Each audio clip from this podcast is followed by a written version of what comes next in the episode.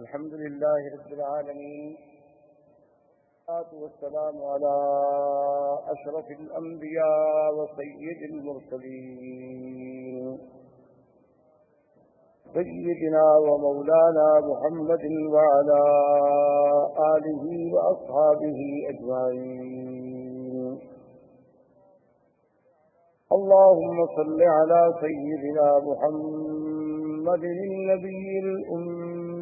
الهاشمي وعلى آله وأصحابه وعلى آله وأصحابه البررة الكرام وعلى سائر الأنبياء والمرسلين والملائكة المقربين أما بعد فقال الله تبارك وتعالى في القرآن المجيد والفرقان الحميد. أعوذ بالله من الشيطان الرجيم. بسم الله الرحمن الرحيم.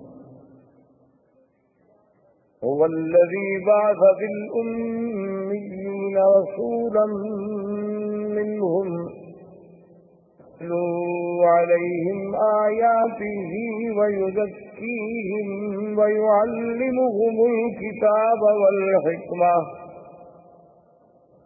وإن كانوا من قبل لفي ضلال مبين. قال النبي صلى الله عليه وسلم، أنا محمد وأنا أحمد، وأنا الماهي الذي يمه الله بي الكفر، وأنا الهاشم الذي يحشر الناس على قدمي، وأنا العاقب الذي ليس بعده نبي. أو كما قال النبي صلى الله عليه وسلم، صدق الله العلي العظيم. وصدق رسوله النبي الكريم. ونحن على ذلك لمن الشاهدين ومن الشاكرين والحمد لله رب العالمين. برادران اسلام، آج کے درس میں سیرت رسول پاک صلی اللہ علیہ وسلم کے بارے میں کچھ باتیں عرض کرنی ہیں۔ حضور صلی اللہ علیہ وسلم کی سیرت طیبہ، حضور صلی اللہ علیہ وسلم کی حیات مبارکہ، حضور صلی اللہ علیہ وسلم کی بے حضور صلی اللہ علیہ وسلم کی عالمگیریت، حضور صلی اللہ علیہ وسلم کے ان جن کے لیے مبعوث ہونا، حضور صلی اللہ علیہ وسلم کی نبوت و رسالت تک، قیامت تک کا جاری رہنا۔ یہ ساری چیزیں اور سارے پہلو اس کے متقاضی ہیں کہ جیسے خود اللہ نے قرآن میں فرمایا ہے کہ میرے نبی صلی اللہ علیہ وسلم کے آنے سے پہلے اس جزیر عرب کا اور عرب کے احوال کی کیا کیفیت؟ تو اس کا پس منظر جب تک ہمیں تھوڑا بہت معلوم نہ ہو تو پھر سیرت کا صحیح مقام جو ہے اس کے سمجھنے تک رسائی حاصل کرنا بہت مشکل ہوتا اس لیے حضور صلی اللہ علیہ وسلم کی دیکھت سے قبل احوال عرب کے بارے میں بہت دور اگر ہم جائیں تو بہت مشکل ہو جائے گا۔ لیکن زیادہ سے زیادہ اختصار کے ساتھ جتنی ہم پہلے ماحول کی کیونکہ قرآن پاک نے بطور خاص یہ فرمایا ہے کہ ہم نے آپ کو کہاں بھیجا؟ ایک تو فرمایا ہم نے آپ کو امیدین میں بھیجا، کہ جو بالکل پڑھنا لکھنا نہیں جانتے جن کے پاس کوئی کتاب نہیں۔ اور دوسری بات جو اللہ نے آخری آیت میں فرمائی اور بار بار فرمائی کہ وہ ان قانون قبل لفی دلال المبین کہ میرے مدنی صلی اللہ علیہ وسلم آپ کی بے سے قبل یہ پورا جزیرہ جو تھا ایک کھلی ہوئی گمراہیوں میں پڑا ہوا تو اس کی تفاصیل میں اگر آپ جائیں تو آپ جانتے ہیں، یا آپ نے سنا ہوگا یا پڑھا ہوگا انشاءاللہ، عرب جو ہے اصل میں یہ تین قسم کہلائے جاتے ہیں۔ ایک عرب ہے دائبہ اور ایک عرب ہے عاربہ اور ایک عرب ہے مستعربہ۔ یاد رکھیں، عربوں کی تین قسمیں ہیں تاریخ ایک عرب باعدہ یعنی جو سب سے پہلے عرب زبان، عرب عربی بولنے والے، عربی جاننے والے۔ باعدہ کہتی ہیں کہ ہلاک ہو گئے۔ وہ قومیں جو مٹ گئی اب جن کا نام و نشان بھی باقی نہیں ہے۔ اگر قرآن پاک ان کا ذکر نہ کرتا تو شاید ہم جانتے بھی نہ اور کوئی اس کا سرا بھی تلاش نہ کر سکتا۔ جیسے پہلی قومیں گزر گئی ہیں قوم آد ہے قوم سمود ہے قوم صالح ہے قوم لوت ہے یہ ساری قومیں آپ کو پتا ہے کہ یہ مکہ، مدینہ منورہ سے خیبر کے راستے میں مدائن کے راستے میں اور اسی طرح پھر آپ آگے چلے جائیں۔ قوم لوت جو تھی وہ آج جہاں اردن ہے۔ جس ملک کو آپ اردن کہتے ہیں مان کہتے ہیں، اسی جگہ وہ بحر میت کے نام سے آج بھی وہ جگہ معروف ہے۔ وہ وہی آباد تھے، ان کے قریہ قدوم جو تھا، اسی جگہ تھے۔ تو یہ تو عرب ہیں، وہ جو ختم ہو گئے، مٹ گئے، ان کی تو کوئی نسل کا ایک بندہ بھی باقی نہیں بچا۔ جس کے بارے میں آدمی کہے کہ پھر اس کا کیا ہوا؟ اللہ نے ان کا تو اس کی سال کلی کر دی۔ یعنی بالکل ختم ہو گیا۔ ان کا تو نام و نشان ہی مٹ گیا۔ اچھا اب جناب ایک عرب ہے مستعربہ۔ مستعربہ کا معنی ہوتا ہے کہ جنہوں نے عربی لغت کسی دوسرے سے سیکھی۔ تو ہم زیادہ دور اس لیے نہیں جاتے کہ پھر ہم سیرت کے موضوع پہ آتے آتے بھی کئی مہینے لگ جائیں گے۔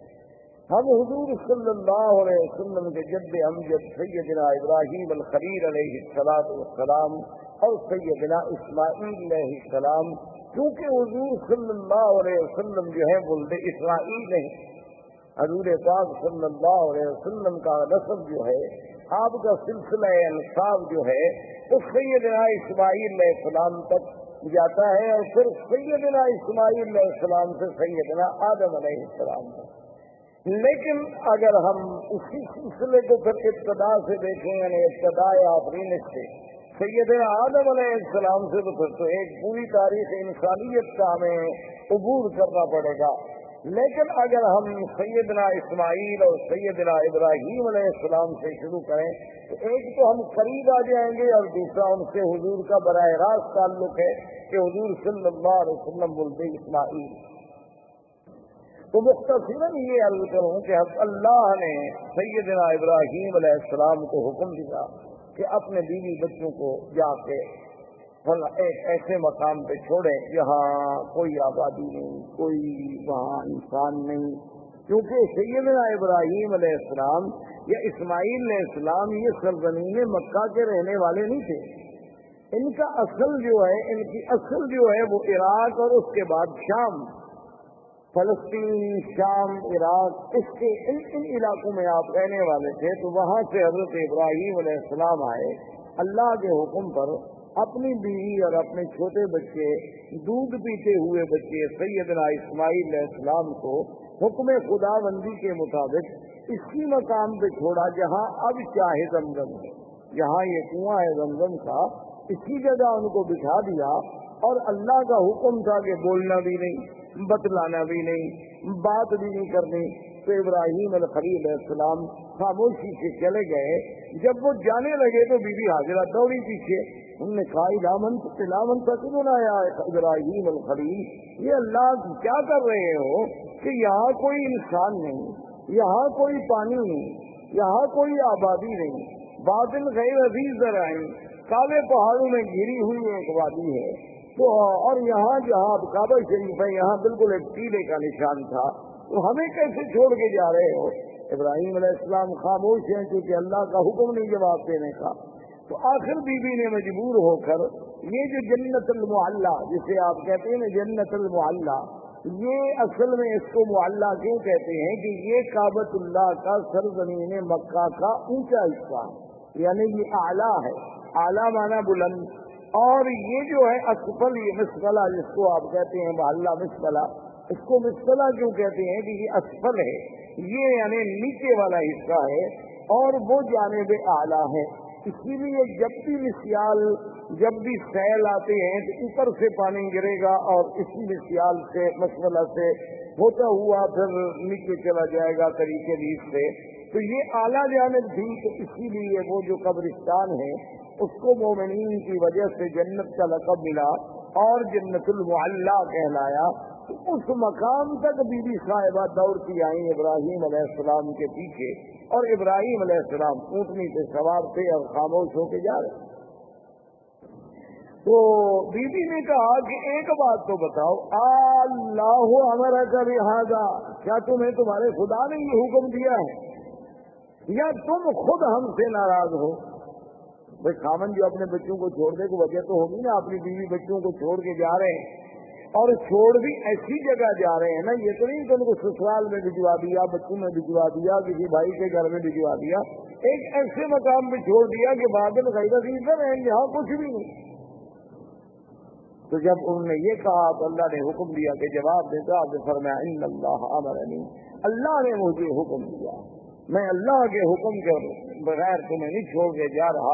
تو اب بی بی کے قدم رک گئے اور علماء نے لکھا ہے کہ بی بی نے فرمایا کہ ازن لا ہونا اور ایک روایت میں یہ بھی آتا ہے کہ بی بی نے کہا حسب اللہ نعم الوکیل، کہ اب تم خلیل جاؤ، ہمیں بھی اللہ کا۔ اگر اللہ نے حکم دیا ہے نا، تو پھر اللہ ہمیں ضائع نہیں کریں گے۔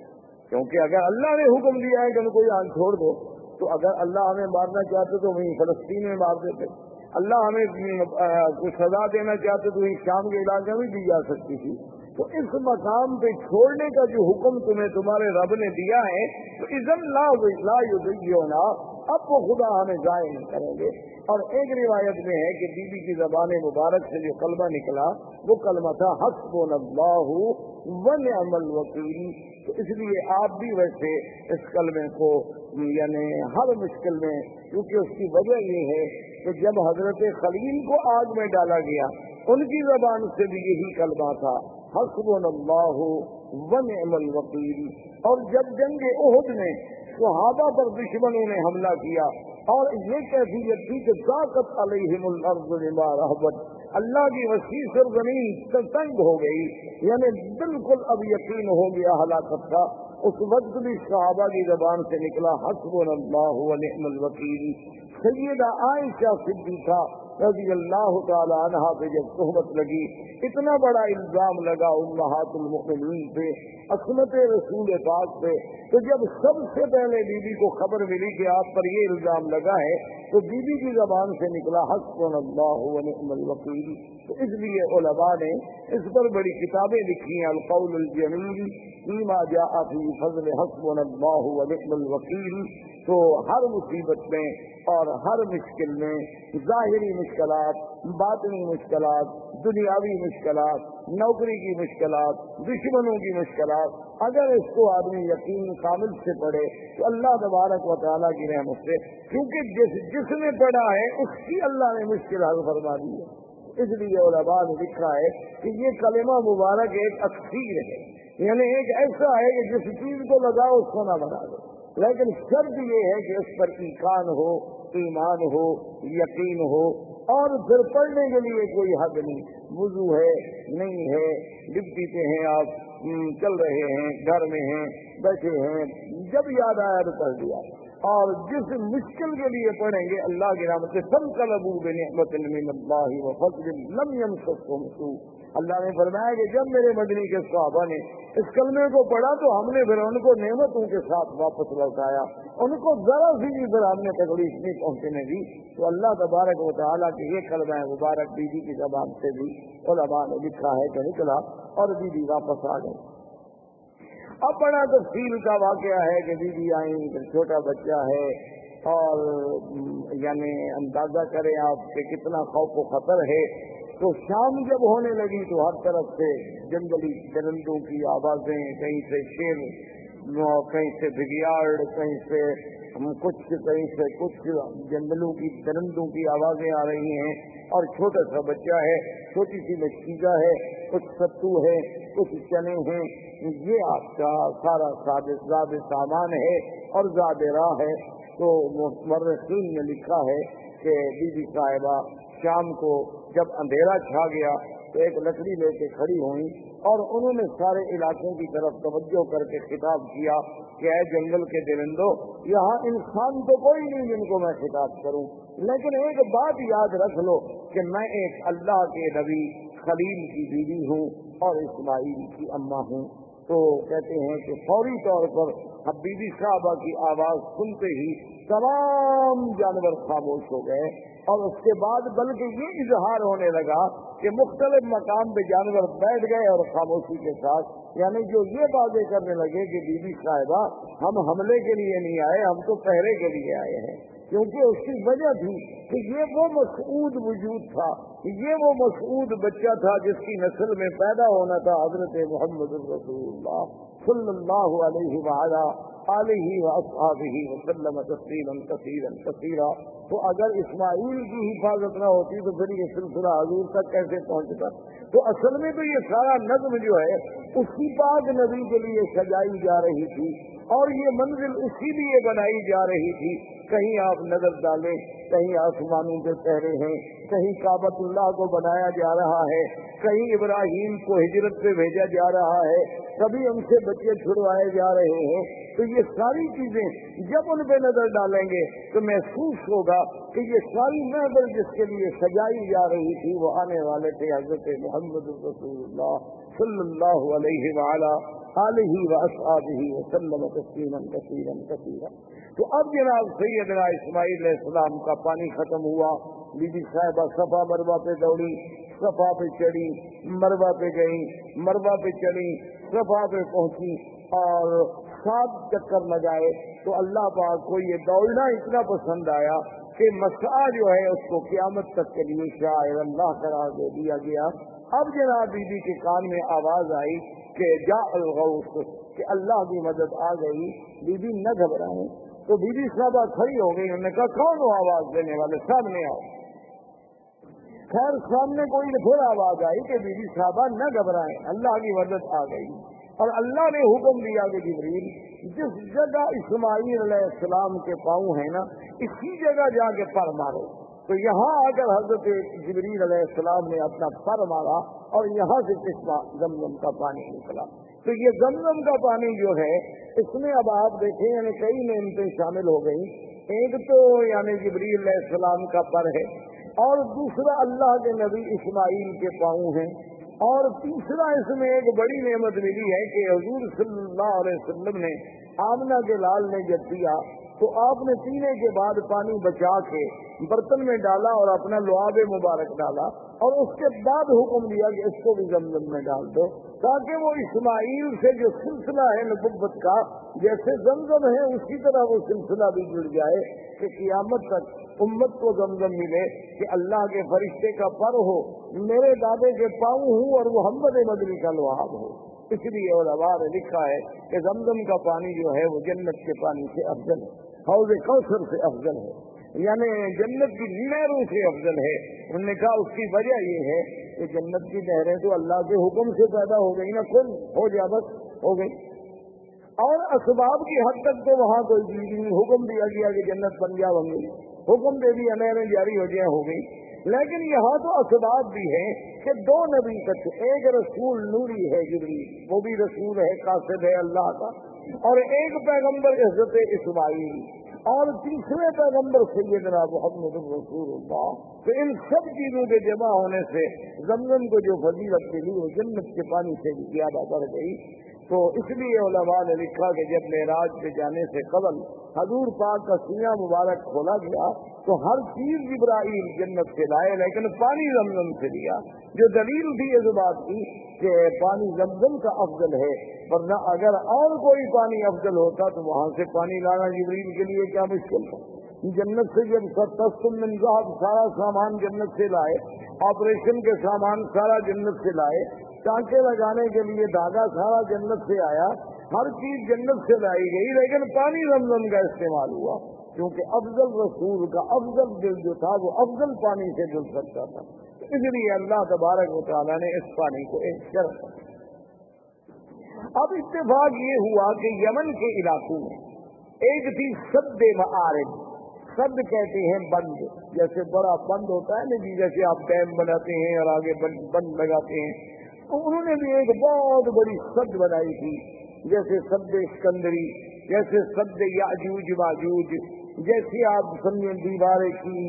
اسی طرح ان کی ایک سد معارف کہلاتی تھی، وہ اتفاق کی بات ہے کہ ٹوٹ گئی۔ جب سدے معارف ٹوٹ گئی تو پانی پھیل گیا، پانی تو ختم ہو گیا اور پانی رکتا تھا اور اس سے وہ سال آٹھ سال استفادہ کرتے تھے۔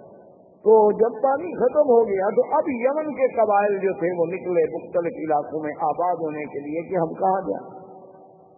وہاں سے چلتے چلتے قبائل آئے کہ پانی ڈھونڈیں، کسی ایسی جگہ جائیں گے جہاں ہمیں پانی ملے تاکہ وہاں ہم رہ سکیں، رہائش کر سکیں، کیونکہ پانی اگر نہ ہو تو آدمی زندہ نہیں رہ سکتا۔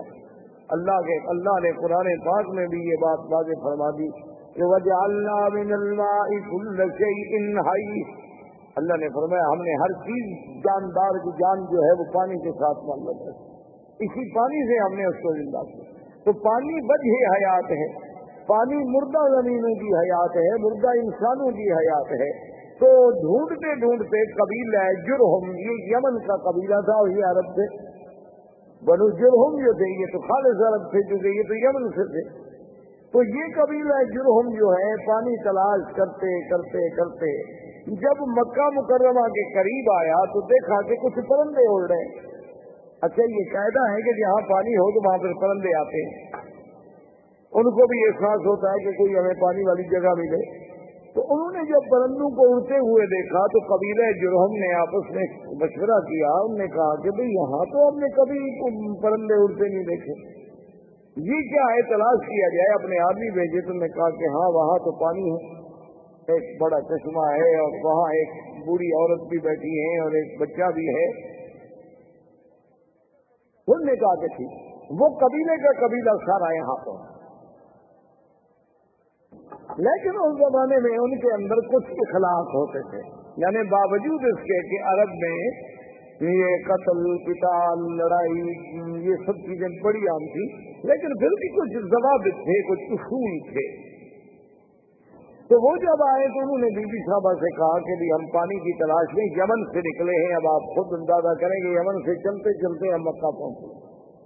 اور یہاں ایک چشمہ ہے۔ تو آپ اگر ہمیں اجازت دیں کہ ہم اس قسمے کے قریب رہ جائیں، تو آپ کی بڑی مہربانی ہوگی۔ تو بی بی صاحبہ کو بھی اللہ نے عقل دیا، انہوں نے فرمایا کہ ہاں آپ یہاں رہ سکتے ہیں۔ لیکن پانی پر آپ کا حق نہیں ہوگا، پانی ہمارا، اس پر حق جو ہے میرا اور میرے بیٹے کا ہوگا۔ پانی آپ لے سکتے ہیں۔ لیکن یہ کنواں آپ کا ملک نہیں سمجھا جائے گا، اس پر ہمارا ہی کنٹرول ہے، ہمارا ہی تسلط ہے۔ انہوں نے کہا کہ جی بالکل ٹھیک ہے، ہم مانتے ہیں۔ اور ایک روایات تاریخ میں یہ بھی آتا ہے کہ بیوی نے کہا کہ جی اس کا کچھ آپ ہمیں معاوضہ بھی دیں گے، اگر پانی کا فائدہ جو آپ اٹھائیں گے تو نے کہا کہ ہم وہ بھی دیں گے۔ تو یہاں سے پھر قبیلہ جرہم جو تھا یہاں آباد جرہم قبیلے کی آبادی کے بعد حضرت اسماعیل علیہ السلام جوان ہوئے، ان کی شادی بھی جرہم قبیلے سے ہوئی۔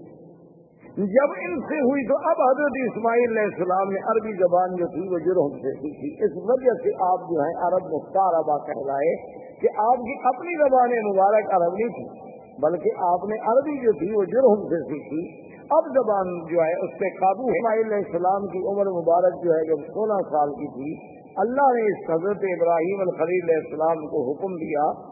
وہ آئے اور بنا کعبہ کا حکم ملا کہ یہاں اللہ کا گھر بنائیں۔ تو ابراہیم علیہ السلام نے اس کعبے کی اللہ کے حکم سے بنیاد رکھی۔ اور بنیاد اسی اسی قواعد پہ رکھی گئی جو آدم علیہ السلام نے قواعد رکھے تھے اللہ کے حکم اب ایک تاریخ میں یہ آتا ہے کہ ابراہیم علیہ السلام نے پوچھا کہ اللہ، آپ کا حکم ہے کہ میرا کعبہ بناؤ۔ لیکن مجھے پتہ نہیں کتنا طول ہے، عرض ہے، کتنا کعبہ ہے، کہاں دیواریں ہوں گی؟ وہ تو ٹھیلا تھا نا جی۔ بارشیں آتی اور فلٹ آتے اور سیل آتی، سیلاب آتے اور تو بنتے بنتے بہت بڑا ٹیلا بن گیا۔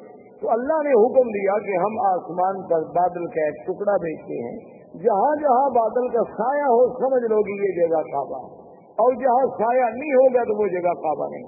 اسی جگہ تم نشان لگا لو۔ تو کابت اللہ کے اوپر ایک سایہ ایسے جیسے سائبان کھڑا ہو جاتا ہے۔ یعنی وہ کھڑا ہو گیا اور حضرت اسماعیل علیہ السلام، حضرت ابراہیم اور اسماعیل علیہ السلام نے نیچے کابت اللہ کے نشان لگا۔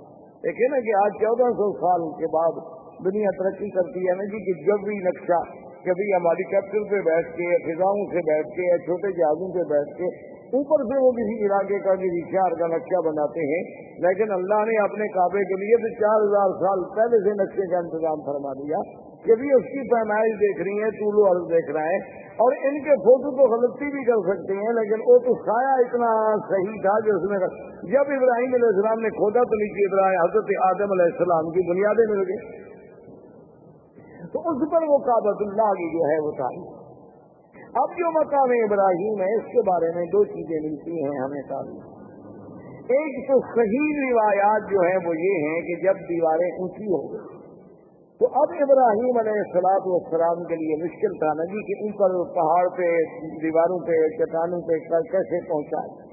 کیسے پتھر کیسے لگائیں؟ نیچے والے تو اٹھا اٹھا کے رکھ دیے۔ نہیں لیکن جب جگہ اونچی ہو گئی تو ضرورت تھی نا کہ کوئی ایسی چیز ہو جو ہمیں اوپر لے جائے۔ اب اس کے لیے ضرورت یہ تھی کہ درخت کاٹے جائیں، لکڑیاں کاٹی جائیں، پٹے بنائے جائیں، ان کو باندھا جائے اور کھڑے ہونے کا ذریعہ بنے۔ تو اللہ نے حکم دیا کہ ابراہیم الخلیل، یہاں ایک پتھر ہے، اس پتھر پہ تم کھڑے ہو جاؤ۔ اور یہ تمہارے حکم کے ہم نے تابع کر دیا ہے۔ اس کو آپ حکم دیں گے، یہ نیچا ہو جائے گا اور حکم دیں گے، تو خود بخود یہ نیچے چلا جائے۔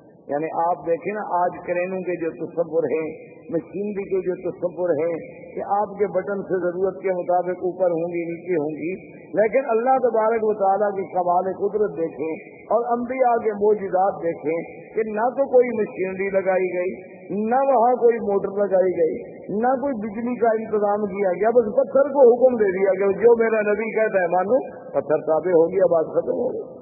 اللہ تبارک و تعالیٰ چاہے تو داؤد علیہ السلام کے پتھر تابے کر دیں اللہ چاہے تو ابراہیم علیہ السلام کے تابے کر دیں تو ابراہیم علیہ السلام کھڑے ہو جاتے، پتھر اوپر ہو جاتا پھر نیچے ہو جاتا، اور اس پر حضرت ابراہیم علیہ السلام کے قدموں کے نشان پڑ گئے۔ ویسے آپ کو بھی کبھی دھوکھا ضرور لگا ہوگا، آپ جب دیکھتے ہوں گے مقام ابراہیم کے پتھر کے بھائی اتنا چھوٹا پاؤں اور اندر کیسے پورا چلا گیا؟ یہ پورا اندر نہیں تھا۔ یہ تو اصل میں یہ ہے کہ یوں پتھر تھا نا تو آپ نے جب پاؤں رکھا تو پاؤں کا نشان لگ گیا، اندر تھوڑا سا۔ یہ بعد میں تو ہم نے چون چون کے چاٹ چاٹ کے الحمد للہ اس کو نیچے پہنچایا۔ یہ ہماری اپنی مہربانی ہے۔ یعنی باقی جو ہم نے محنت کی ہے نا جو روزانہ ہاتھ جو لگاتے رہے ماشاء اللہ جیسے حضرت سلمان فارسی رضی اللہ تعالیٰ عنہ کے بعد میں جو کھجوریں تھیں، تو ہمارے حاجیوں نے ماشاء اللہ ان کو سینے لگا لگا کے کھجور آدھی ختم ہو گئی۔ وہ نتیجہ یہ نکلا کہ اگر وہ کھجوریں بوسیدہ ہو گئی اور وہ گر گئی تو ہماری قوم تو ان چیزوں کی ماشاء اللہ بہت ماہر ہے۔ اللہ تبارک و تعالیٰ کی مہربانی ہے کہ وہ جناب اس نے جو جو ہاتھ لگانا شروع کیا اور جو چاٹنا شروع دیکھا نہیں کہ کڑے دن میں خلاف ہے کعبہ باندھا جاتے ہیں، ان کو ہر دو سال کے بعد بدلنا پڑتا ہے۔ یہ اس کو بھی بلکہ ہلا رہے رہتے ہیں اور وہ بھی گس جاتے ہیں۔ کیونکہ ہر وقت ایک آدمی نے پکڑا ہوا ہو تو کیا کرے آدمی تو بہرحال تو مقام ابراہیم اس پتھر کا نام۔ اچھا اللہ کی شان دیکھیں، یہ مقام ابراہیم جہاں اب ہے یہاں یہ مقام ابراہیم جو ہے، بالکل کابت اللہ کی دیوار کے ساتھ تھا۔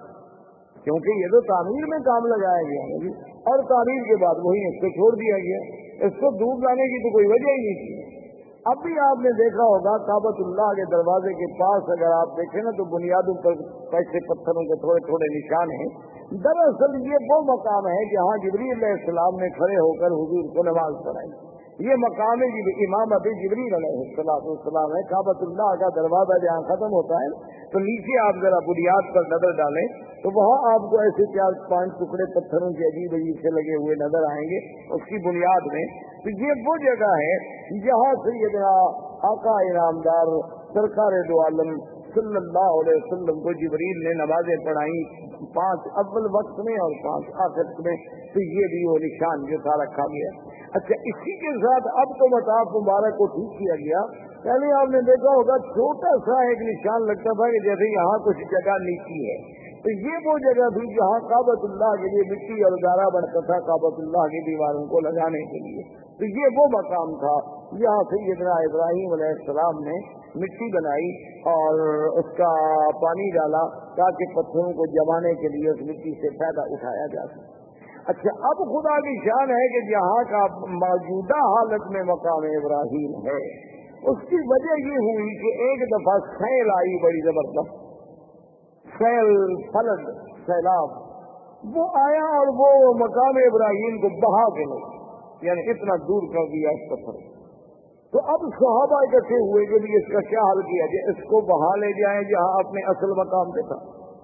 یا اس مقام ابراہیم کے حاضر ابراہیم کو ہم یہاں رہنے دیں، اب یہاں پہنچ گیا۔ تو صحابہ نے مشورہ کیا ابھی وہاں لے جانے سے کابت اللہ کے طواف کرنے والوں کو رکاوٹ بنے گی۔ کیونکہ وہ دیوار سے تھوڑے فاصلے پر تھا۔ اگر یہاں دور ہو گیا تو اچھی بات ہے، کافی درمیان میں فاصلہ ہے۔ اس وقت تصور اتنے لوگوں کا ہوتا تھا نا جی۔ یہ تو بعد میں الحمدللہ اللہ مزید فضد کہ ہر سال اللہ کی رامت سے عادت جو ہے بڑھتا جا رہا ہے اور انشاءاللہ قیامت تک بڑھتا چلا جائے گا۔ تو اس جگہ صحابہ کا مشورہ یہ طے ہو گیا کہ اب اس کو نہ چھوڑو۔ اب اس کو اسی جگہ رہنے دو۔ ورنہ ہر دور میں جو بھی آئے گا اس کو تبدیل کرے گا۔ کوئی کہے گا یہاں کر دو، کوئی کہے گا یہاں لگا دو۔ کیا اللہ نے پہنچا دیا اسی جگہ رہنے لیکن آپ حیران ہوں گے، حکمت دیکھیں خدا کی۔ آج بھی ہمیں تاریخ سابقہ، تاریخ عالم کو جب آپ کھولیں تو ان میں یہ باتیں ملتی ہیں کہ بے ہی اسی جگہ ابراہیم علیہ السلام جب کابت اللہ بنا رہے تھے نہ تو یہاں کھڑے ہو کر دیوار کو دیکھتے تھے کہ دیوار سیدھی ہے کہ نہیں؟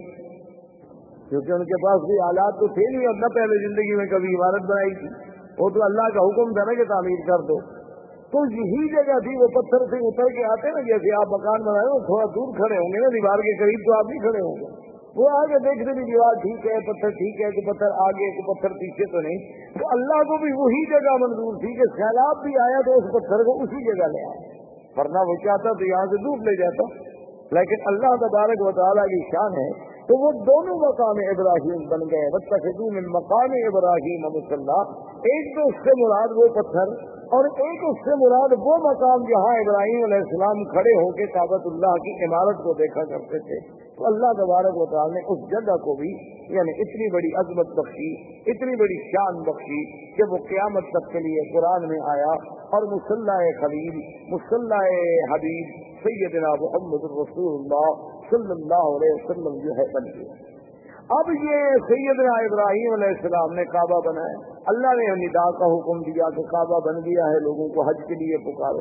تو اس ندا میں بھی اقوال ہے بعض علماء فرماتی ہیں، اسی حجر ابراہیم پہ کھڑے ہو کے ابراہیم علیہ السلام نے ندا دی۔ بعض علماء فرماتی ہیں کہ جبل ابھی کبئی یہ جو پہلا پہلا جو قریب پہاڑ ہے نا جس سے محلات ہیں۔ یہ پہاڑ ابھی کبئی اور اللہ کی شان ہے کابت اللہ اول ابئی یہ دنیا میں سب سے پہلا گھر اور ابھی کبیس ابل جبل انگوزیا فل ارب یہ دنیا کے پہاڑوں میں سب سے پہلا پہاڑ ہے جو زمین پر رکھا ہوا تو ابھی کبیس سے کھڑے ہوئے. اور ایک روایت میں ہے کہ حضرت ابراہیم علیہ السلام عرفات میں جا کے عرفات کی پہاڑی پہ کھڑے ہو کے آپ نے نکال دی. ایک روایت یہ بھی آتی ہے تو وہاں سے اللہ نے ان کی نگاہ کو پوری دنیا میں کائنات میں پہنچا دیا تو اب ابراہیم علیہ السلام تشریف لے گئے، حضرت اسماعیل علیہ السلام یہاں رہے، حضرت اسماعیل علیہ السلام کی شادیاں ہوئیں۔ اس طریقے سے اللہ تبارک و تعالیٰ نے سر زمین کو آباد کیا اور اس پورے علاقے میں مال سوائے دین توحید کے اور کوئی دین نہیں۔ یعنی سب لوگ جو تھے وہ ملت ابراہیم۔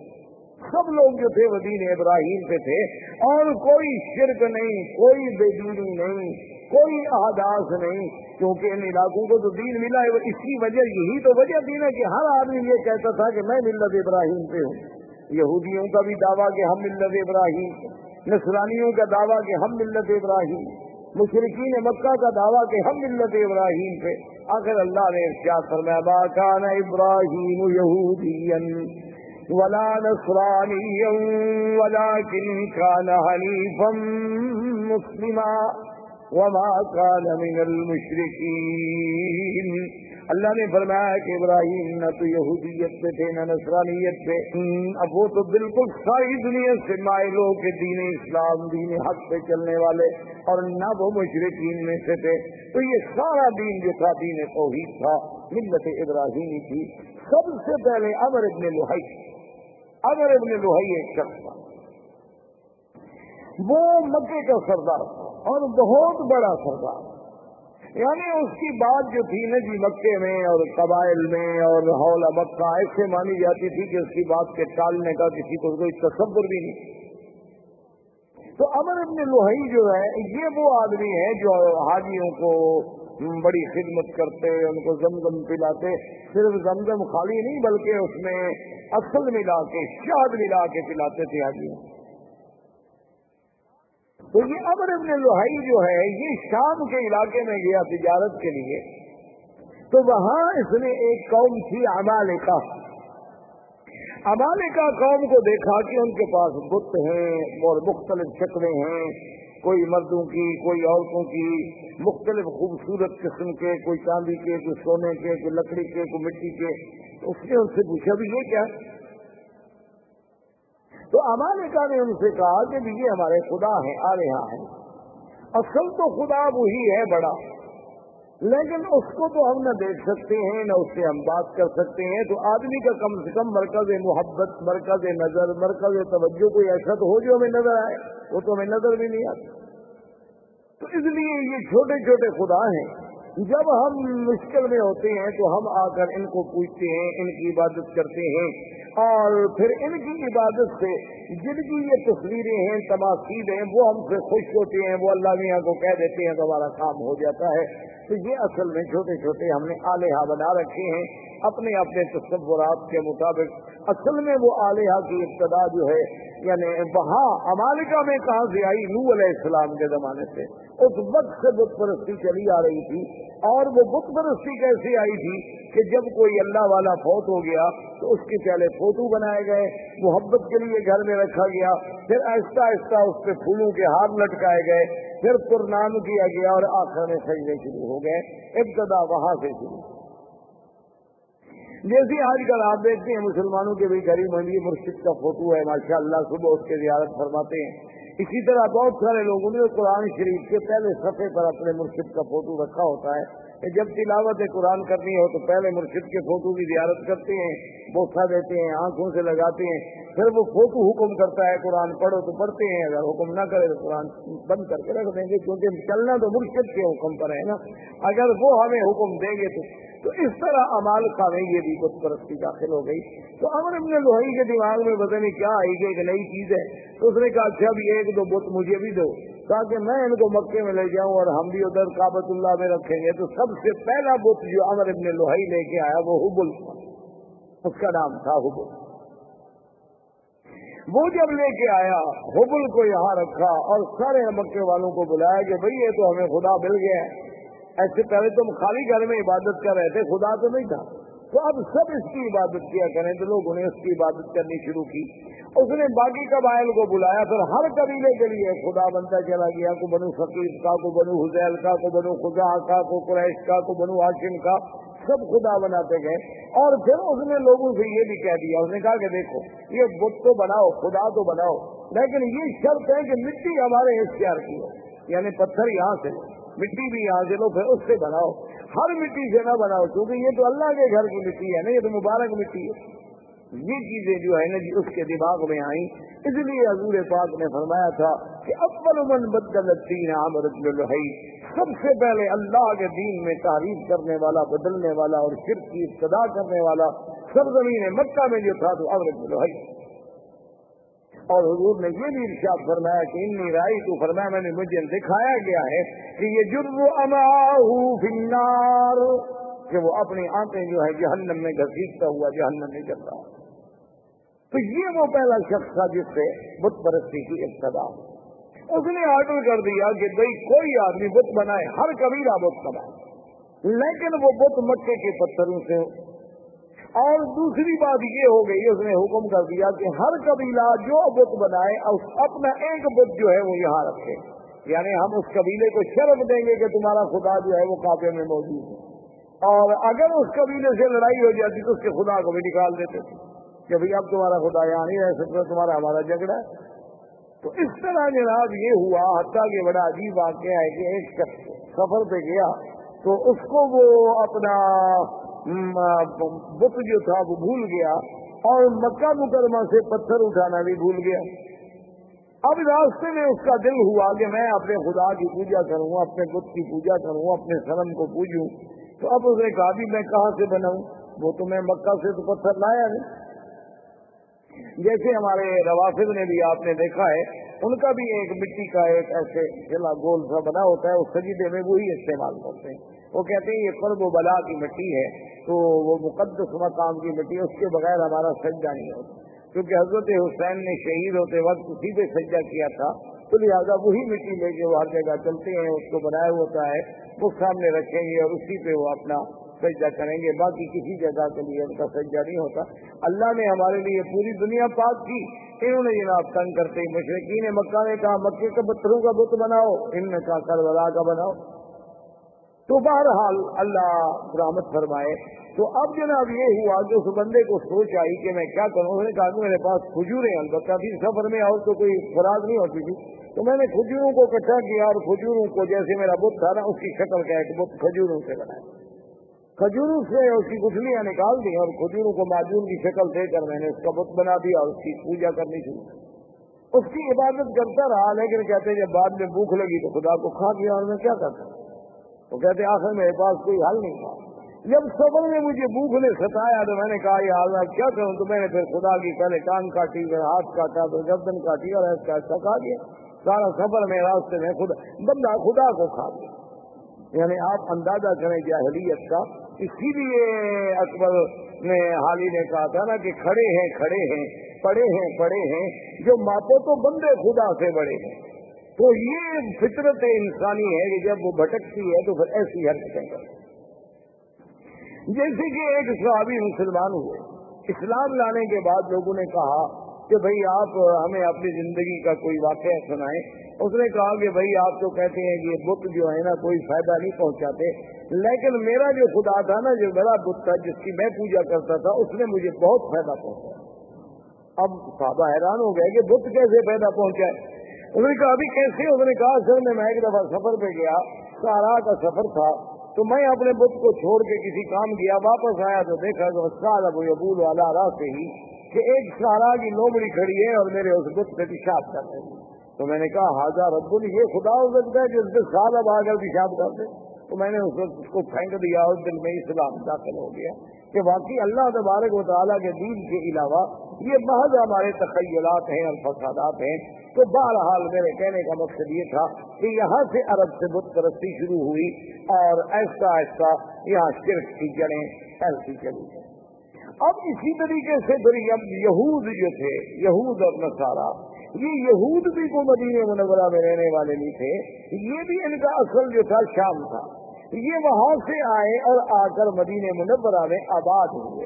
اس وقت مدینہ منورہ کو یسرف کہا جاتا تھا۔ اس کا نام مدینہ منورہ نہیں تھا۔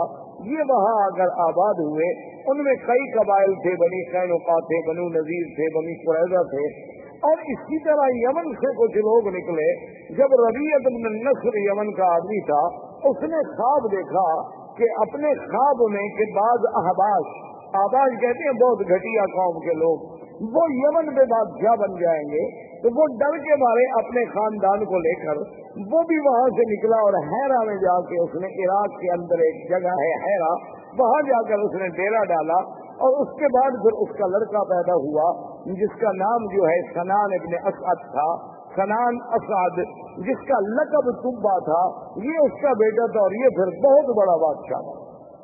اور اس نے پھر بڑی جنگیں کی اور بڑی لڑائیاں کی اور یہ اسی ضمن میں آیا، مدینہ منورہ میں پہنچا۔ پھر مدینہ منورہ سے آگے چلا گیا اور اس نے اپنے ایک بیٹے کو اسی یسرف کے مقام پہ چھوڑ دیا کہ بھی تم یہاں رہو، سنا ہے کہ یہاں علماء رہتے ہیں، اہل کتاب لوگ ہیں، ان سے کچھ استفادہ کرو۔ اچھا خدا کی قدرت یہ ہے کہ کچھ عرصے کے بعد اس کے بیٹے کو مدینے میں کسی آدمی نے قتل کر دیا۔ وہ جب قتل ہوا تو اس کو اطلاع ملی کہ تمہارا تو بیٹا قتل ہو گیا۔ اس نے جناب چڑھائی۔ اس نے آگے چڑھائی کی اور جنگ لڑی۔ اور خدا کی شام دیکھیں، دنیا کی تاریخ میں یہ نرالی جنگ تھی کہ مدینے والے لوگ اس سے بادشاہ تبا کی فوجوں سے، یمن کی فوجوں سے سارا دن لڑائی لڑتے۔ جب شام ہوتی تو ان کے لیے کھانا بھجواتے۔ جب شام ہو جاتی کہتے یہ لڑائی اپنی جگہ ہے، مہمان ہے یمن سے چل کے آئے ہیں، مدینہ کھانا تو دینا۔ دن میں لڑائی اور شوق حیران ہوگی کہ کیسی قوم ایک دن اس نے علماء یہود تھے دو وہ آئے اس کے پاس، انہوں نے کہا کہ دیکھو تم چاہتے کیا ہو؟ اس نے کہا، میرے بیٹے کو انہوں نے قتل کیا۔ انہوں نے کہا، بیٹے کو قتل کیا، تم نے کتنے قتل کر دیے؟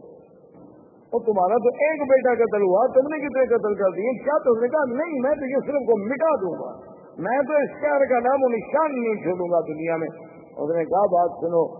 یہ وہ جگہ نہیں جسے تم مٹا سکو۔ آج ہی مہاجر محمد رسول اللہ۔ صلی اللہ علیہ وسلم۔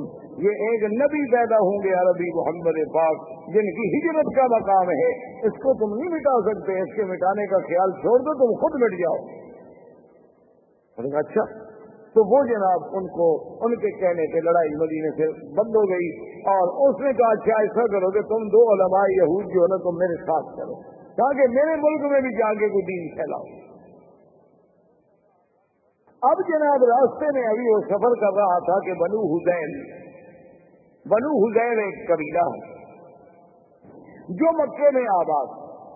یہ بنو حسین قبیلے کے لوگ جو تھے، یہ دوڑے ہوئے پہنچے بادشاہ کے پاس، صبح کے پاس انہوں نے کہا کہ حل تو من الصحب والفضہ ومن المجوہرات شیئا عظیما کیا تمہیں چاہیے کہ تمہیں ہم سونا، چاندی، ہیرے، جواہرات کا ڈھیر حوالے کر کرتے تم چاہتے ہو؟ کہا، کون نہیں چاہتا؟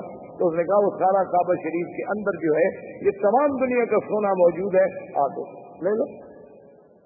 کیونکہ اصل یہ بات ٹھیک بھی تھی۔ کیونکہ کابت اللہ جب بنایا گیا نا جی اس کے درمیان میں ایک کنویں نواز شکل بھی تھی تو لوگ اس میں جائے سونا چاندی، ہر چیز ڈالا کرتے یہ اسی کی نقل ہے نا کہ اللہ کے گھر کی تعلیم لی جاتی ہے۔ اب لوگ قبروں پہ جا کے اسی طرح پیسے ڈالتے ہیں، چاندی سونا زیورات، ہر چیز ڈالتے ہیں۔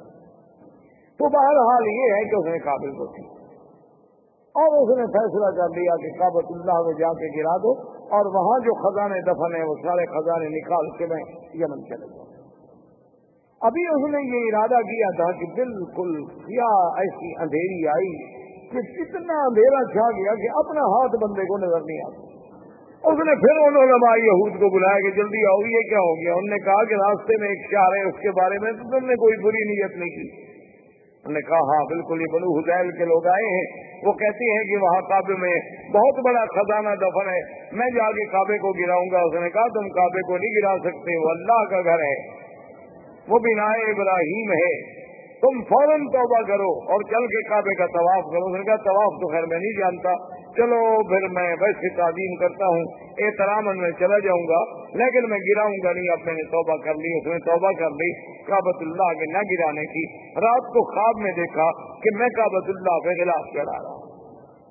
تو اس نے علماء یہود سے کہا انہوں نے کہا چلو تعظیم کا یہ بھی ایک طریقہ ہے کہ اس کابت اللہ پہ تم غلاف چڑھاؤ، تو سب سے پہلا غلاف چڑھانے والا وہ تب بات اس کا نام ابن سعد۔ اس نے غلاف چڑھایا، پھر یہ غلاف چڑھتے رہے چڑھتے رہے اچھا کبھی ایسا بھی ہوتا تھا کہ غلاف پہ غلاف چڑھتے گئے، غلاف پہ غلاف چڑھتے گئے، تو بعض اوقات تو یہ بھی فیصلہ کرنا پڑا کہ ان غلافوں کے بوجھ سے کہیں دیواریں نہ گر جائیں۔ اس لیے پھر حکم دیا گیا کہ ایک غلاف رکھو بھائی، اتنے غلاف تو نہ چڑھو تو یہ ان دونوں یہودیوں کو لے کر اپنے ملک میں گیا، جس کی وجہ سے یمن میں بھی یہودیت پھیل گئی۔ یمن میں بھی یہودیت غالب آ گئی۔ اب اسی زمانے میں یمن میں یہودیت کا غلبہ ہو گیا۔ نجران کے علاقوں میں کچھ نسارا تھے اور اسی طرح ہیرکل کیسر روم جو ہے، وہ نسرانی تھا۔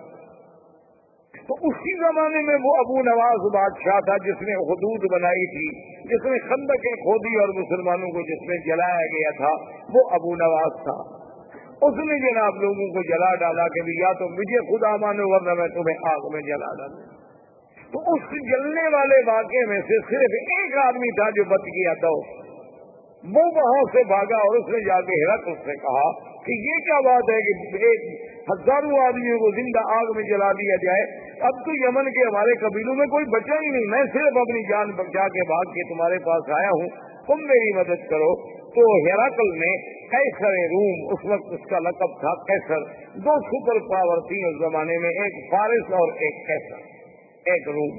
یہ دو سپر پاوریں تھیں۔ تو یہ سارے علاقے جو تھے نا جی المانیہ سے لے کر، او یمن تک یہ ان کے تسلط میں تھے اور یہ فارس کا باورا النہر اور ترکمنستان اور یہ ساری جو آپ کی ریاستیں آزاد یہ ساری کی ساری فارس کے قبضے میں تھی۔ تو یہ دونوں طاقتیں تھیں۔ تو کیسر روم نے حکم دیا حبشہ کے بادشاہ نجاشی کو کہ ستر ہزار کی فوج لے کر فوراً تم اس پہ حملہ کرو جس نے اتنے لوگوں کو آگ میں ڈالا اور جلا ڈالا ہے۔ تو نجاشی آیا۔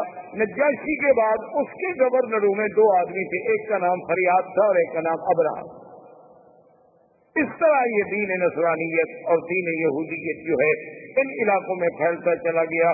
یہاں امر ابن لوہی کی وجہ سے بت پرستی شروع ہو گئی، مشرقین مکہ آ گئے اور ماہ والی جو تھے، اس میں یہودیت اور نسرانیت کی بیچ ڈال دیے گئے۔ اسلام جو تھا اصل اور ملت ابراہیم کا جو اصل تصور تھا، وہ ختم ہو اب جناب یہ ہوا کہ آہستہ آہستہ ابرہا اور اریاب اس کے درمیان میں بھی جنگ ہو۔ تو انہوں نے پھر ایک فیصلہ کیا، انہوں نے کہا، دیکھو بات یہ ہے کہ تمہاری فوج ہے، ہماری فوج تو ایک ہے نا، ہم تو ایک نسل کے لوگ ہیں، ابھی تم بھی اسی بادشاہ کے گورنر تھے، میں بھی اسی بادشاہ کا گورنر، فوج ایک، جنگ اور قبیلہ ایک، انسان وہی سب آباش ہیں ہمارے۔ اگر تمہاری فوج ماری گئی تو آباش مارے گئے، میری ماری گئی تو آباش مارے گئے۔ ہم فوجوں کو کیوں مارے؟ ہم ایسا کیوں نہ کریں کہ ہم دونوں آپس میں لڑے جو مر گیا مر گیا، جو بچ گیا، وہ حاکم بن جائے تو اب رہا اور فریاد نے آپس میں جنگ لڑی۔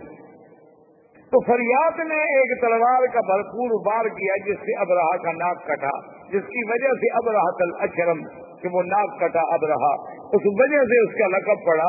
اس کی ناک کٹی، اس نے جو بھرپور بار کیا تو فریاد مارا گیا، لہٰذا اب رہا بن گیا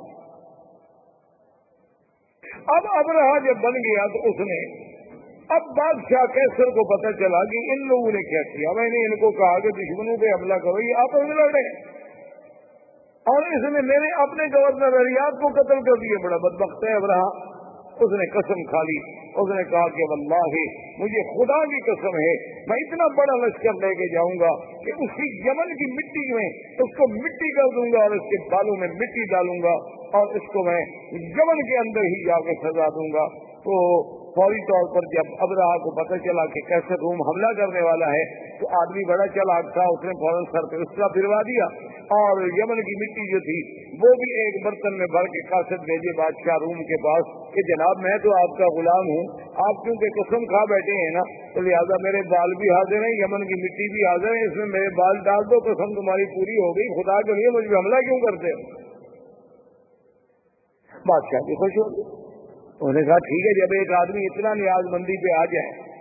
جب اتنا اس نے کر دیا کہ اپنے بال کٹوا دیے، بال کٹانے کا مانا تو یہ ہوتا نا کہ گردن پیش کرتی ورنہ اللہ میاں کو احرام میں حج میں عمرے میں بالوں کی کیا ضرورت ہے؟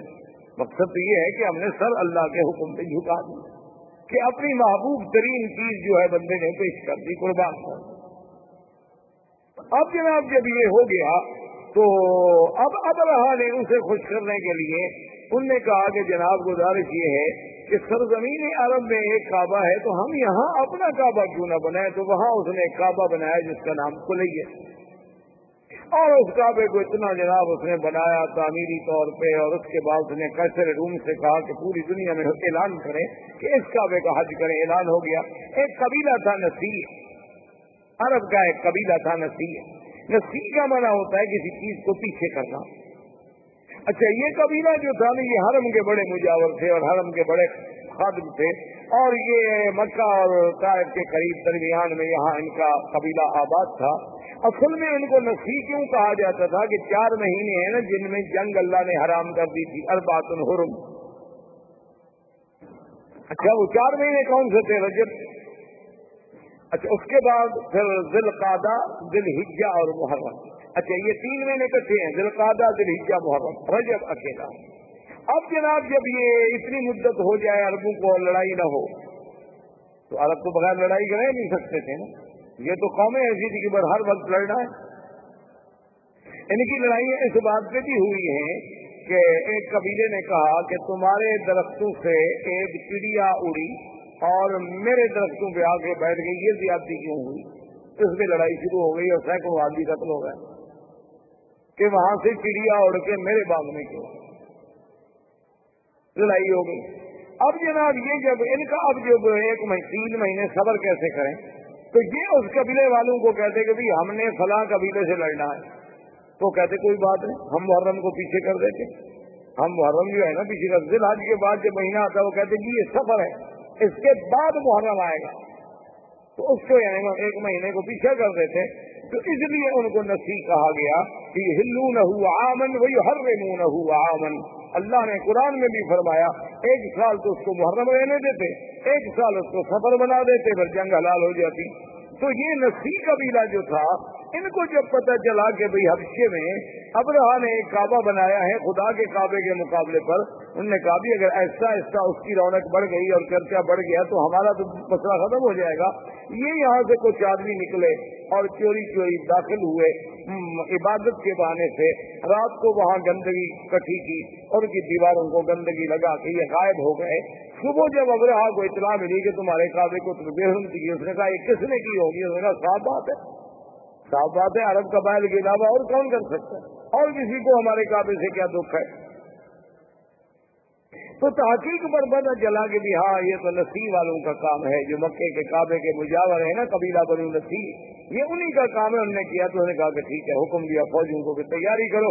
میں جا کے اس کعبے کو انہدا منہدم کرتا ہوں، جب تک وہ کعبہ رہے گا نا، تو میرے کعبے کا جو ہے، لوگ عزت نہیں کریں گے اور نہ یہاں کوئی حج کرے گا۔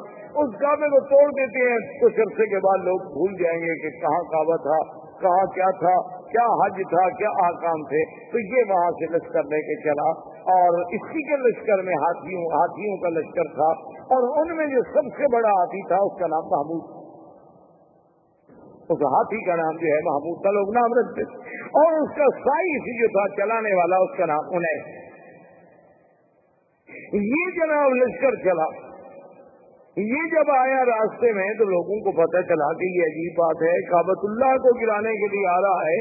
تو راستے کے عرب قبائل جو تھے، انہوں نے جا کے اس سے لڑائی لڑی، لیکن وہ بیچارے شکست کھا گئے۔ اور زور نفر ان قبیلوں کا سردار تھا، وہ قید ہو گیا۔ وہاں سے چلتے چلتے یہ طائف آیا۔ طائف میں اس وقت بنو ثقیف تھے۔ قبیلہ بنو ثقیف آباد تھا۔ تو بنو ثقیف کو پتا چلا کہ بزو نفر جو ہے وہ بھی شکست کھا گیا، بنو خسم والے وہ شکست کھا گئے۔ تو ہم بنو ثقیف اب اس کا کیسے مقابلہ کر سکتے ہیں اتنے بڑے لشکر کا؟ تو انہوں نے ابراہ کو پیغام بھیجا کہ دیکھو، تم جا رہے ہو کابت اللہ کو توڑنے کے لیے، ہم تمہارا راستہ نہیں روکتے۔ تم جانو مکہ جانے، کعبہ جانے۔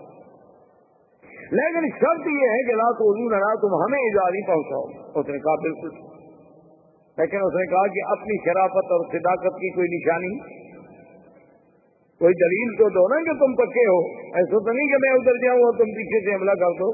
کیونکہ بنو سکیم بھی بڑی مشہور لڑا کی قوم تھی اور خاص طور پہ تیر انداز۔ تو انہوں نے ایک آدمی تھا جس کا نام تھا ابو رغال۔ ابو رغال جو تھا نا جی وہ ان نے کہا کہ یہ آدمی ہم تمہیں دے رہے ہیں، یہ ایسا آدمی ہے کہ ایک تو طائف سے لے کر مکے تک تمہیں راستے بتائے گا، اس کا سڑکیں تھوڑی بڑی ہوئی اور راستہ نہ جانے تو دو دن کا راستہ، دس دن لگ جاتے۔ نے اپنے قبیلوں سے، اپنے دین والوں سے غداری کی اور ان سے وفا کی کہ ان کو مکے کا راستہ بتلایا اور وہ چلتے چلتے مکے کے قریب پہنچا اور اسی راستے میں ابو رغال جو ہے وہ مر گیا۔ اور دنیا میں تاریخ میں یہ بات موجود ہے آج بھی کہ اس کی قبر جو تھی نا جی آج تک دنیا میں ابھی رغال کی قبر مشہور تھی کہ بعد میں عرب والے جاتے تو اس کی قبر پہ جا کے پتھر مارتے تھے، جیسے جبرت اقبا کو مارتے ہیں نا، کہ یہ وہ بدبخت ہے کہ جس نے اپنے دین کو بھی چھوڑا، اپنے قبیلوں کو بھی چھوڑا اور ابرا کو لے آیا کعبہ گرانے کے لیے۔ تو ابو رغال وہاں مر گیا ابراہ کا لشکر جب کابت اللہ کے قریب پہنچے اس نے ڈیرا ڈال دیا اور حکم دے دیا کہ جو لوگ ملے، مال ملے، مویشی ملے، سب پکڑ لو، چونکہ روک ڈالنا تھا مکے والوں پر۔ تو ان مال مویشیوں میں دو سو اونٹ جو ہے، وہ عبد المطلب کے بھی پکڑے گئے۔ عبد المطلب جو ہے یہ حضور صلی اللہ علیہ وسلم کے دادا ہیں۔ اور عبد المطلب جو تھے کان ہے جسیمن وسیمن یعنی بڑے خوبصورت، بڑے جمال والے، کیوں نہ ہوں آخر دادا ہے محمد رسول اللہ صلی اللہ علیہ وسلم۔ انہیں پتا چلا کہ جناب آپ کے دو سو اونٹ پکڑ لی ابراہ نے تو وہاں پہنچے اور انہیں پتا چلا کہ زور نفر جو ہے، ہمارے قبیلے عرب کا قید میں ہے۔ تو زور نفر کو ملے کہ بھائی، تمہارا کوئی تعلق ہے؟ انہوں نے کہا، میرا تعلق ہوتا تو میں قید ہوتا۔ البتہ میں یہ کر سکتا ہوں کہ جو ہاتھی چلانے والا انیس ہے سائز اس زمانے میں ہاتھی کا جو سائز ہوتا تھا اس کو بڑا تقرب ہوتا تھا جو وہ بادشاہ کے قریب بیٹھتا تھا۔ بادشاہ کا حودت جو ہے، سب سے بڑے ہاتھی سے ہوتا تھا۔ تو میں انہیں اس کو کہہ دیتا ہوں، کیونکہ راستے میں چاہے میں قید میں رہا، لیکن ہماری کچھ دوستی ہو گئی آپس میں۔ تو اس نے انہیں کو سفارش کی۔ انیس نے ابراہ سے کہا کہ عبد المطلب سردار جو ہے مکے کا ملنے آیا ہے، اس نے کہا ٹھیک ہے۔ جب عبد المطلب داخل ہوئے تو کہتے ہیں ابراہ پہ اتنا روک پڑا، اتنا ان کا دب دبا اور جلال تھا کہ اس نے کہا کہ تخت میں برابر بٹھاؤں تو پھر تو بات شاید نہ بنے۔ خود تخت سے نیچے اتر آیا اور استقبال کیا اور خود بھی نیچے بیٹھ گیا۔ اور عبد المطلب کو بھی اپنے برابر بٹھایا۔ اتنا روب آ گیا اس کے دل پر کہ یہ کون ایسا خوبصورت جمال والا آدمی اور پھر عبد المطلب جیسا فصیح آدمی، بولنے والا آدمی، اس نے کہا جی آپ حکم دیں، آپ کیسے آئے؟ انہوں نے کہا کہ کوئی مسئلہ نہیں ایسا۔ مسئلہ صرف اتنا ہے کہ میرے دو سو اونٹ جو ہیں، وہ آپ کے لوگوں نے آپ کی فوجیوں نے پکڑے ہیں، وہ آپ نے پوچھو تو اب انہوں نے کہا، کیا بات انہوں نے کہا جی کہ عبد المطلب دیکھو جب تم آئے نا، میرے دل میں تمہاری بڑی عزت، بڑی عظمت تھی۔ میں نے کہا، یہ تو سردار اسٹیشن کے تو میں نے آج دیکھے لیکن جب تم نے بات کی نا، تمہاری عزت ساری ختم عبد المطلب کا بولے تھا کیوں؟ انہوں نے کہا، عجیب بات ہے، میں کابت اللہ کو گرانے کے لیے فوج دے کے بیٹھا ہوں۔ تم مکے کے سردار ہو۔ تب مجھ سے معافی مانگے ایک مکے پہ چڑھائی نہ کرو کابت اللہ کو نہ گراؤ، ہمیں معاف کر دو، واپس جاؤ۔ تم اونٹ چھڑانے کے لیے آئے تمہیں اونٹوں کا فکر ہے۔ تو عبد المطلب نے بڑے غور سے دیکھا اور کہا کہ اب رہا سنو، انا رب البلی بلے حاضل بھائی رب الحلی سن لو کہ میں ان اونٹوں کا مالک ہوں، لیکن اس گھر کا بھی ایک مالک ہے جو اس کی خود حفاظت کرے گا۔ مجھے کیا ضرورت ہے حفاظت کرنے کی؟ ہمارا ہم تمہارا مقابلہ نہیں کرتے۔ تو یہ کون سی معقولیت ہوگی کہ ہم بلا وجہ جنگ لڑے مجھے اردو کی فکر تھی میں آ گیا لیکن اس گھر کا بھی ایک رب ہے۔ بھلے حاضل بھائی رب گھر کا بھی ایک رب ہے یہ نہیں ہے جو اپنے گھر کی خود حفاظت کرے گا، ورنہ ہم تو آج اس بندے ہیں، ہم حفاظت نہیں کر سکتے۔ تو ابرا نے کہا اچھا ٹھیک ہے جی لے جاؤ، اونٹ لے جاؤ۔ لیکن بات سن لو، قریش سے کہہ دو، قبائل عرب سے کہہ دو کہ ہم تمہارے ساتھ جنگ کے لیے نہیں آئے۔ ہم تو صرف اللہ کے کعبے کو گرانے کے لیے آئے ہیں۔ اگر وہ میرے راستے میں رکاوٹ نہیں بنیں گے اگر وہ میرا راستہ نہیں روکیں گے تو میں ان کو کبھی تکلیف نہیں پہنچاؤں گا، بس میں کعبہ کا اعلان کر کے چلا جاؤں گا۔ عبد المطلب نے کہا، ٹھیک ہے۔ آئے ان نے اعلان کر دیا کہ مکے والوں پہاڑوں پہ چلے جاؤ۔ اللہ سے دعائیں مانگو۔ خود اس نے طواف کیا ملتظم پہ آیا اور اس نے کہا کہ مولا، تو جانتا ہے کہ ہم عاجز ہیں۔ ہم تیرے گھر کی حفاظت نہیں کر سکتے۔ آج اپنے گھر کی حفاظت تو خود فرما۔ اور اس کے بعد پہاڑوں پہ چلے گئے۔ بادشاہ نے حکم دیا اور اس محمود ہاتھی کو آگے چلایا۔ وہ ابو نفر جو قید میں تھا، وہ تو قبیلہ عرب کا سردار تھا۔ نا اس نے جب دیکھا کہ ہاتھی لے کر یہ کابت اللہ کی طرف گرانے کے لیے جا رہے ہیں، ہاتھوں بیچارہ دی لیکن اس نے موقع پایا، موقع حاصل کر کے آیا اور محمود ہاتھی کے کان کان جو تھے نا، اس ایک کان سے چمٹ گیا، لٹک گیا اس کے کان سے اور کہنے لگا ابرو کیا محمود ابرو کیا محمود امام کا بیت اللہ کہ اے ہاتھی، بیٹھ جاؤ، مت بڑھو آگے، خدا کا گھر ہے، خدا کا گھر ہے۔ اس نے اتنی کہنا تھا کہ ہاتھی بیٹھ اب ہاتھی جب بیٹھ گیا تو بادشاہ ابرا نے حکم دیا سائز کو کہ ہاتھی کو چلاؤ، ہاتھی کو مارتا ہے، ہاتھی چلتا ہے۔ سائز نے کہا کہ چلو ہاتھی کا رخ موڑو یمن کی طرف۔ ہاتھی کا رخ جب یمن کی طرف موڑا گیا تو جناب چل پڑا۔ اس نے کہا پھر ایک لمبا چکر دے کے پھر کعبے کی طرف موڑے۔ کعبے کی طرف موڑے برق کر کے بیٹھ گیا۔ انہوں نے کہا یہ عجیب بات ہے، ہاتھی کیوں نہیں جاتا؟ اور نے کہا جی اب آپ دیکھ رہے ہیں میں یمن کی طرف چلاتا ہوں تو چلتا ہے اور کعبے کی طرف چلاتا ہوں تو نہیں چلتا۔ تو ابھی اسی اسنا میں تھے کہ اللہ تبارک و تعالیٰ کے حکم سے کابت اللہ کی جانب سے آسمان پہ سیاہی پھیل گئی اور چھوٹے چھوٹے پنوں کا اتنے بڑے قول آئے گے جیسے بادل ہوتا ہے، جس کو قرآن کہتے ہیں، الم تر کئی ففعل ربک باصحاب الفیل؟ ألم يجعل كيدهم وأرسل عليهم طيرا أبابيل ترميهم بحجارة من سجيل فجعلهم كأصف مأكول. اللہ نے فرمایا کہ آپ نے نہیں دیکھا کہ اللہ نے ہاتھی والوں سے کیا کیا؟ اللہ نے کیسے ان کی قید، ان کے مکر، ان کے چالاکی، ان کے دھوکے کو اللہ پتوارک و تعالیٰ نے کیسے مٹا ڈالا؟ اور کیسے فرمایا کہ پرندے بھیجے اور پرندے بھی چھوٹے سے اور ہر پرندے کے پاس تین چھوٹے چھوٹے پتھر کے دانے یعنی ایک پنجے میں، ایک دوسرا پنجے میں، ایک پونچھ میں۔ اللہ نے حکم دیا کہ بس ان کو تم گراؤ، یہ ایٹم کے ذرے بن جائیں گے۔